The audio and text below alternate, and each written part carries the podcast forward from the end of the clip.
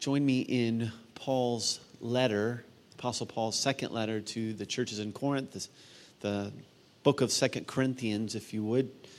Join me there in the book of Second Corinthians, chapter 9. 2 Corinthians chapter 9. And we'll be looking specifically at verses 6 through 15. We've been working our way through chapters 8 and chapters 9 over the past three weeks. And so if you're kind of new to our study, I encourage you to maybe get caught up if you'd like. And you can do that by going to the church website, clicking on resources, and listening to the past couple Sundays and the messages as we've been in this study on generous giving. And so today we're going to wrap up this study and we're going to look at verses 6 through 15 of 2 Corinthians chapter 9. So join me as I read the Apostle Paul writes, and he says, The point is this whoever sows sparingly will also reap sparingly, and whoever sows bountifully will also reap bountifully. Each one must give as he has decided in his heart, not reluctantly or under compulsion, for God loves a cheerful giver. And God is able to make all grace abound to you, so that having all sufficiency in all things at all times, you may abound in every good work, as it is written. He is distributed freely, He is given to the poor, His righteousness endures forever.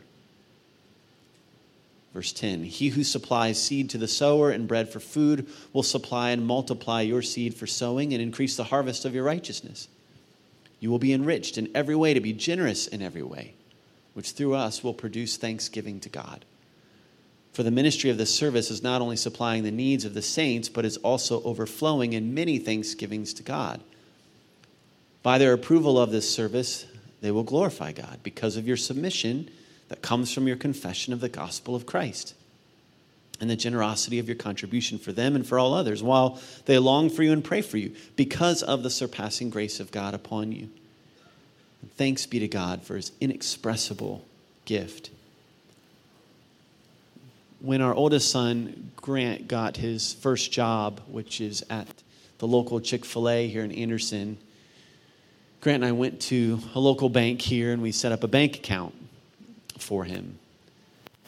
And so when Grant would receive his paychecks from Chick fil A, um, he was too young to have his own account, so I had to put my name on, on the account for him or with him.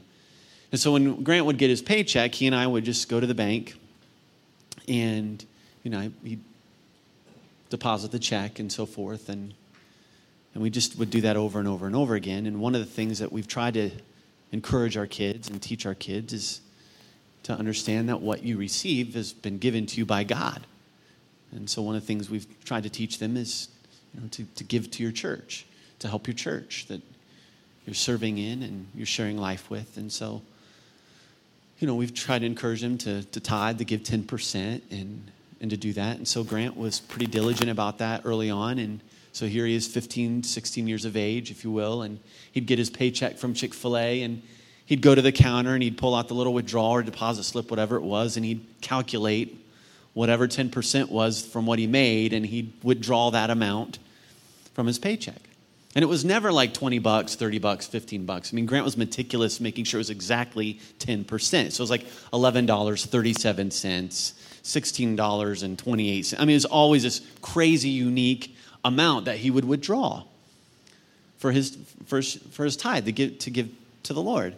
And so we would do that like every couple weeks, every time he'd get paid. And, and we'd get to know the different bank tellers who were in there, and you'd kind of see the same ones over and over again.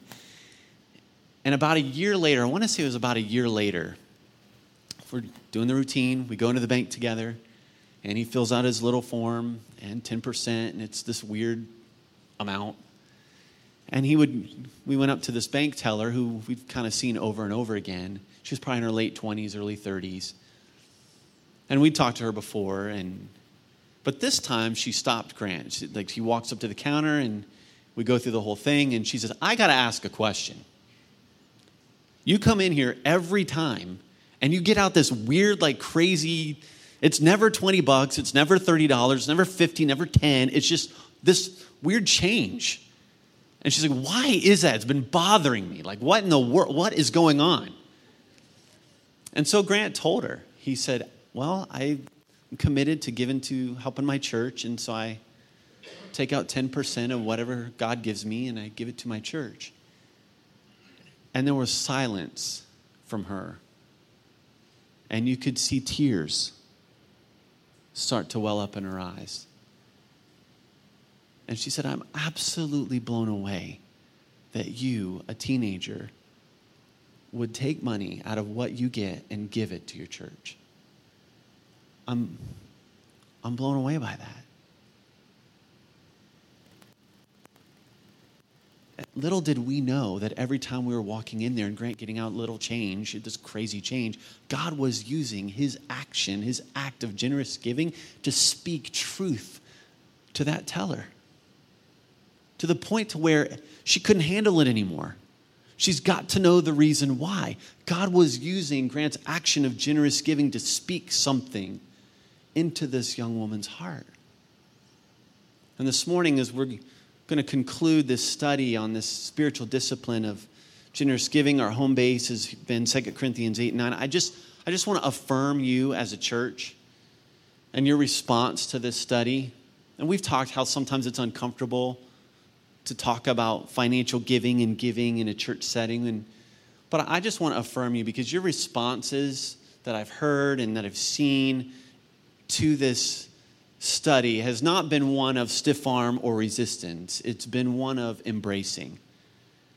And I just want to affirm you in that. And I'm so thankful for you. And that your heart in this is not, here we go, talking to church talking about money, right? It's, no, God's talking about money and how do I need to respond to something that God wants for me? And that's been more your heart. And I, I just want you to know I'm proud of you and that that's your heart and that's your response. And so this morning we're going to just look at a few more biblical principles from these verses in chapter 9. Some pr- biblical principles behind this, this spiritual discipline of generous giving. And one of the principles that I think we see bubbling to the surface in in these verses that we just read is, is this principle that generous giving brings a gener- generous return for you and generous praise to God. That generous giving brings a generous return for you and generous praise to God. Look at what Paul says. In verse 6, he says, The point is this whoever sows sparingly will also reap sparingly, and whoever sows bountifully will also reap bountifully. Then go to verse 8. And God is able to make all grace abound to you, so that having all sufficiency in all things at all times, you may abound in every good work. Verse 10 He who supplies seed to the sower and bread for food will supply and multiply your seed for sowing and increase the harvest of your righteousness. You will be enriched. You kind of sense this theme? It's like abound bountifully and multiply and enriched. And there's like this return this generous return that he's saying you're going to receive from your generous giving.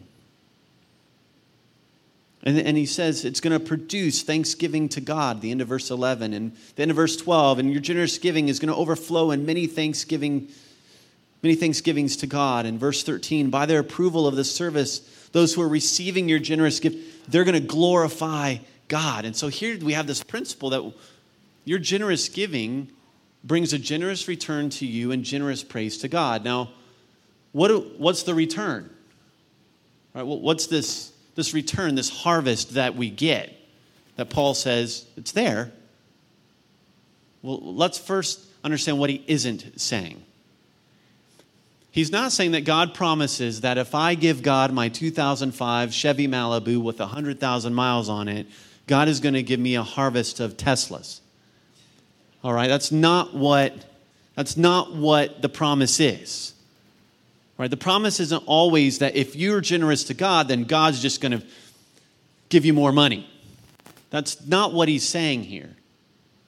In fact, those of us that do give, you know good and well, after you give, you have less than what you started with. Right? So the promise isn't necessarily that you're going to get more stuff if you're generous. That's that's not the harvest that Paul is talking about. But Paul does say you do get a return. There is a harvest. And he tells us what the harvest is.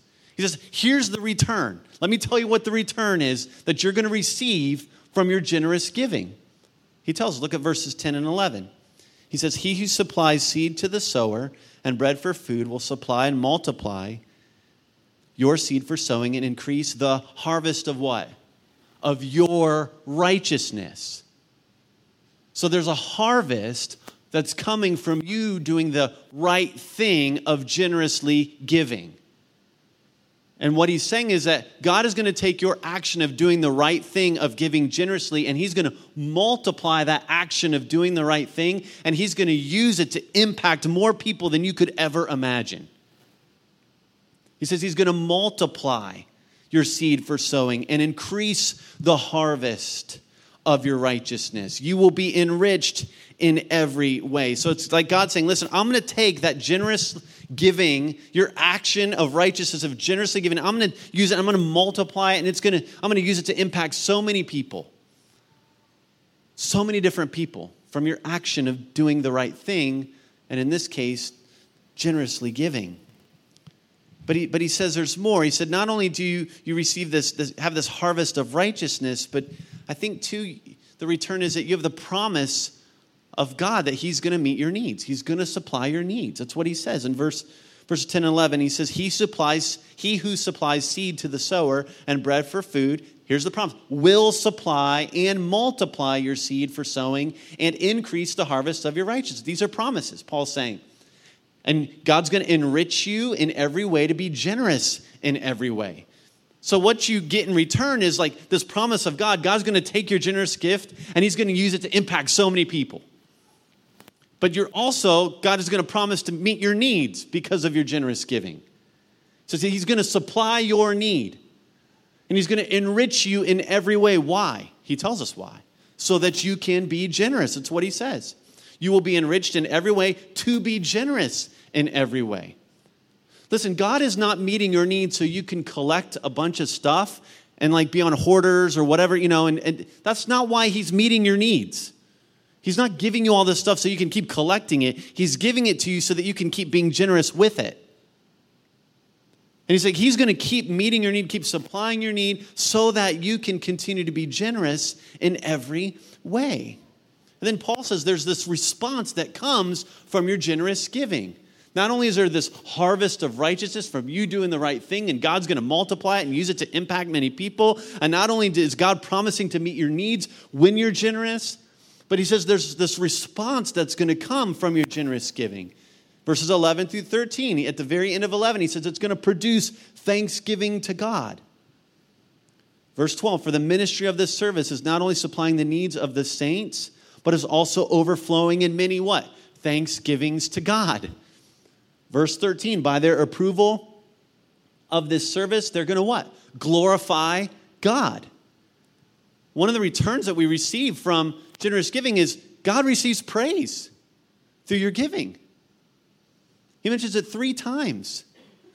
And so there's this return, this return of your harvest of righteousness. God's going to use it to impact so many people. And you have God's promise for you that He's going to keep meeting your needs so that you can keep being generous. And the response that's going to happen from your generous giving is people are going to lift up the name of Jesus and praise Jesus. And, and He's going to receive so much praise and glory from your generous giving. And as I was looking at this and studying this, this image, like, like the picture of like a water mill or water wheel, kind of kind of came to mind. And I remember growing up watching Little House on the Prairie. I think like Charles Ingalls, if I'm not wrong, tell me. I, didn't he work at the mill? Right? Okay, thank you. He worked at the mill. I don't know why that's the image that came to my mind when I was like studying this. My mind's weird. It just goes, and it's going. I'll tell you another weirder image that came about giving in a moment. But anyway, the water wheel and all this stuff, and that, that came to me, and I'm like, oh wow, what a beautiful picture. It's, it's like God is like pouring the water in the top of the water wheel and then the water will collect the water. Does it hold on to it and collect it and get? No, what's it do? It turns, and then as it turns, what happens? It pours the water back out. So it's like this water wheel collects the water, but its intent is to collect the water so that the water can be poured out. But the wheel starts turning. What's on inside the build? What's inside the building? Some kind of crank or something like that that's turning some kind of machine that's grinding some kind of like flour that then is like ground and made into bread and then it's put on the table at someone's home and then they sit down at the table and they eat the bread and then who they giving thanks to? All because someone's pouring water into this source, it's collecting in the water wheel, that's you and me, and the water's poured back out, and God is using it to impact so many people.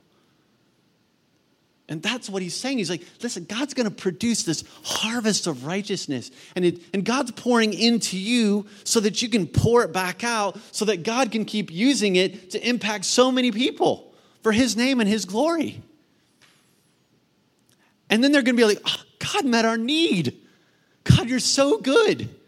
There's people right now that are being impacted by your generous giving that you don't even know. And they're giving thanks to God for what you've given.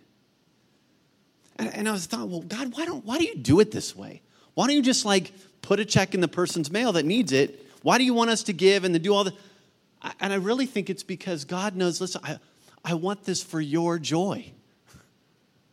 I, I, want I want to do it this way because I want it for your joy. And, and that kind of is going to take us into this, this next principle that I think we see here. But, but what this looks like for us as Living Church, when you give to, to Living Church, and we've got a, a meeting uh, about going to Albania this, uh, this, this spring, and when you give to Living Church, that, some of that money that you give is given to help get some of that team to, to Albania. And so not only are you impacting those going to Albania, what you're impacting are the people who are in Albania that you may never meet. But God is using your generous giving to help us get the good news of Jesus to the nations. It's that water wheel. God is pouring into you so that you can pour it back out so that He can use it to bring much glory to His name and for your joy. And that, I think that's what we see. If we go back and look at verse 7, we skip 7 for a reason. Paul writes, he says, Each one must give as he has decided in his heart, not reluctantly or under compulsion, for God loves a cheerful giver. And so the second principle is generous giving is personal and it's joy filled. People say, well, how much should I give? How much should I give? But my personal answer, I think 10% is a great place to start, personally. But each one has to decide in his heart how much to give. But if you're going to ask me, that's my answer. I think that's a really good place to start. I think we see a pattern of that in Scripture. We see God commanding the tithe in the Old Testament. We don't see it commanded in the New Testament. Right? But the bottom line in all this is not so much the amount, it's the heart. And that's what he's saying here. He's saying, really, it, it, you got to decide in your heart what to give. And God doesn't want you giving, like, here you go, God. Sheesh. Wiping me clean, God. I mean, come on. No, no, I mean, God's not going, He doesn't want that It's not reluctantly, here you go. What, that's not the heart that, that, that he wants to give. What's to say? What kind of giver does he like? He doesn't just like, he likes a, he loves a cheerful giver. A cheerful giver. And, and there's a great example of this in the Old Testament um, in, in Chronicles. First Chronicles 29. And, and you see the, the passage on the screen. The people were coming to the temple and they were giving freely and giving generously to, to meet some of the needs of the temple. And it says, the people rejoiced. And the next word is huge. Why did they rejoice? Because they had given willingly. For with a whole heart they had offered freely to the Lord. David the king also rejoiced greatly. And they offered sacrifices to the Lord. And they ate and drank before the Lord on that day with great gladness. And the joy came in response to their giving. Some are waiting for the joy to come before they give. God's going, eh, eh. that's not how it works. You give, and the joy is a response from the giving. And that, that, that's what we see. He's saying God loves a cheerful giver, a joyful. We get our word hilarious from that word cheerful. You ever been with, with friends, you're just dying? I mean, you're just hilarious. Like, you're just laughing. So, It's just so much fun being with people and you're just laughing, having a great time. That's kind of the feeling God wants you to have when you give. And so I'm thinking about this. Here's another crazy image that came to mind. I'm like, what if we saw giving like riding a roller coaster at Kings Island? I don't know where these things, right? But I'm just sitting there studying this, like, what if we just imagine, go with me on this for a moment. I mean, so you're waiting in line at the offering box. You cannot wait to give. You're just so, you can't wait. You're so, doesn't matter if the line is three hours. You're just waiting in line, having a great time with your family and friends in line, and you want the full experience of giving, so you're going to get in the front car. You get in the front car of generous giving, this roller coaster called generous giving. You get in the front car and then you take off, hands are up. You're pumped. You cannot wait to experience everything that God has for you when you generously give. And so you take off and you're going up the hill, kind of scary, right? Maybe your hands want to go on the bar. You're like, I'm not sure, God, how are you going to provide? I'm not sure, but I want the full experience, God. And so hands are up, and then you're going down the hill and you're going like this, and you're like, wow, you're screaming, right? And then like you're going so fast and you're looking at the person next to you, like spit comes out of your mouth, it gets on them. And you're like, isn't that awesome? And you're like so excited. I mean, you're pumped. You just cannot, it's an experience and you're so excited. And then you get off on the roll off the roller coaster, you're like, dude, that was a blast. Let's go again. And so you get back in line, you ride it again. And I just I just wonder if that's a little bit of what God wants for us when it comes to giving and how he wants us to see giving. Not as a drudgery, not as reluctant, but as this fun opportunity that we get that's filled with joy to see how God is going to take our generous giving and use it to impact so many people in the kingdom. So people, so people can hear how good Jesus is. Because he says, I, I love a cheerful giver, a cheerful giver. God loves it when you and I give in a way that brings joy. So, how much do I give? Just give an amount that brings you joy. Just give an amount that brings you joy, that makes you cheerful to give. Because that's what, that's what he loves. He loves a cheerful giver. And the third and final observation I think we see here, principle, is this generous giving puts the indescribable gift of Jesus on display. Verses 13 through 15. Paul says, by their approval of this service, they're going to glorify God. Why? Because of your submission that comes from your confession of the gospel of Christ. So he's saying these people are going to glorify God through your generous giving. Why? Because of your submission, your willing to be, willingness to be obedient to the gospel. So he's saying, actually, your, your generous giving reflects and puts on display this glorious good news of Jesus. Because that's why you're giving. Your motivated motivation for giving comes from the gospel. The fact that Jesus Christ has forgiven you of all your sins and given you all, making you an heir of the kingdom, and it's and he's saying that's on display when you give. And verse 14, while they long for you and pray for you because of the surpassing grace of God upon you. And then he says, Thanks be to God for his inexpressible gift. It's as if Paul's reminding them listen, generous giving, the motivation for generous giving is not your budget.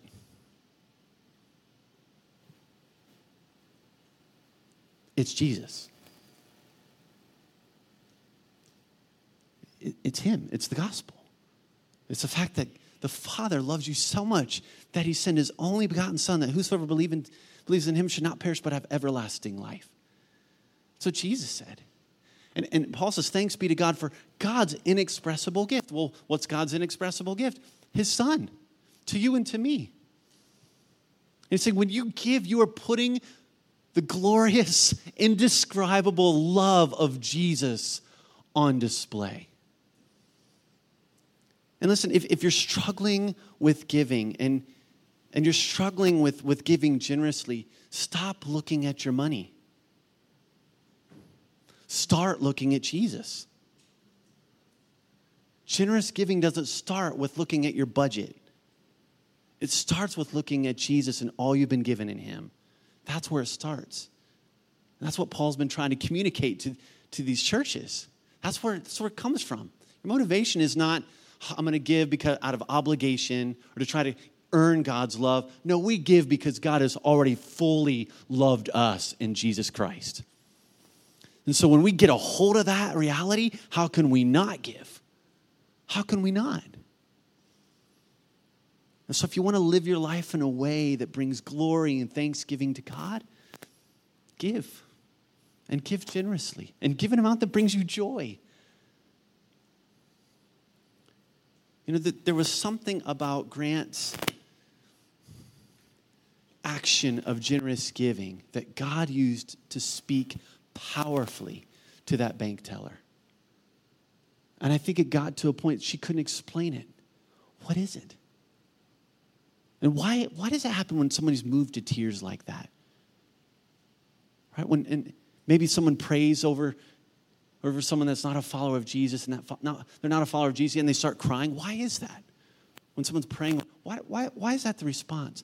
I think it's because simply, and that teller is overwhelmed by this. Why? Because I think in a powerful way, God is using this generous act of generous giving to speak truth to her, and to help her see the love, the glorious, indescribable love of Jesus that He has for her. And God will put that on display even through our giving. Even through our giving.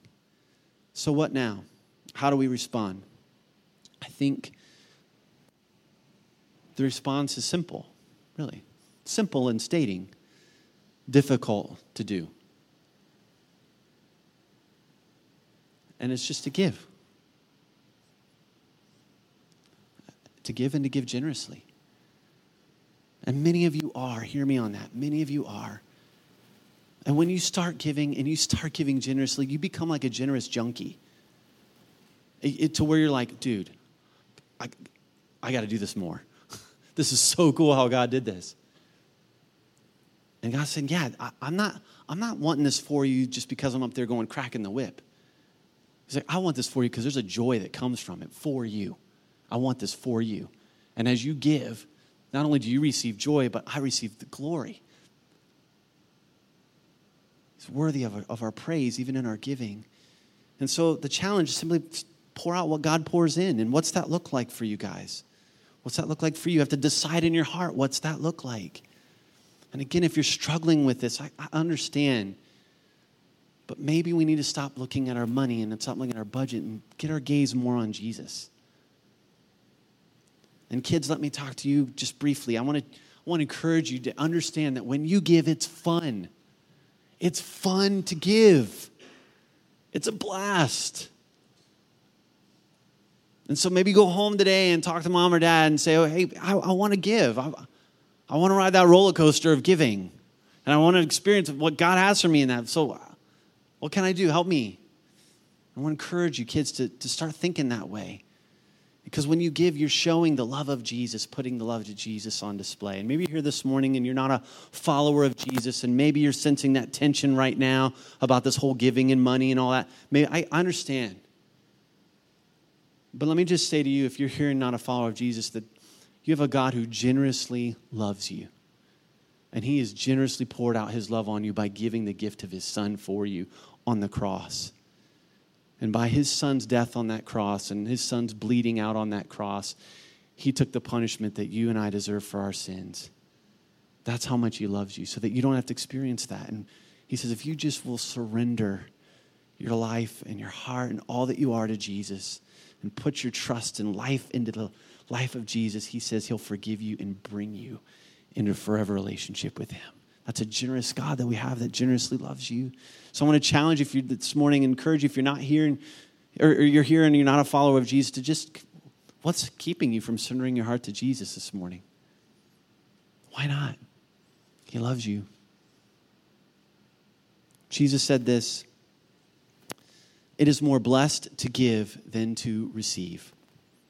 It's more blessed to give than to receive. And so, all this that we hear about, all these principles about giving, and God says it's for your joy. It's for your joy. And as we give, God in His grace pours joy into our hearts and thanksgiving to Him. Let's pray.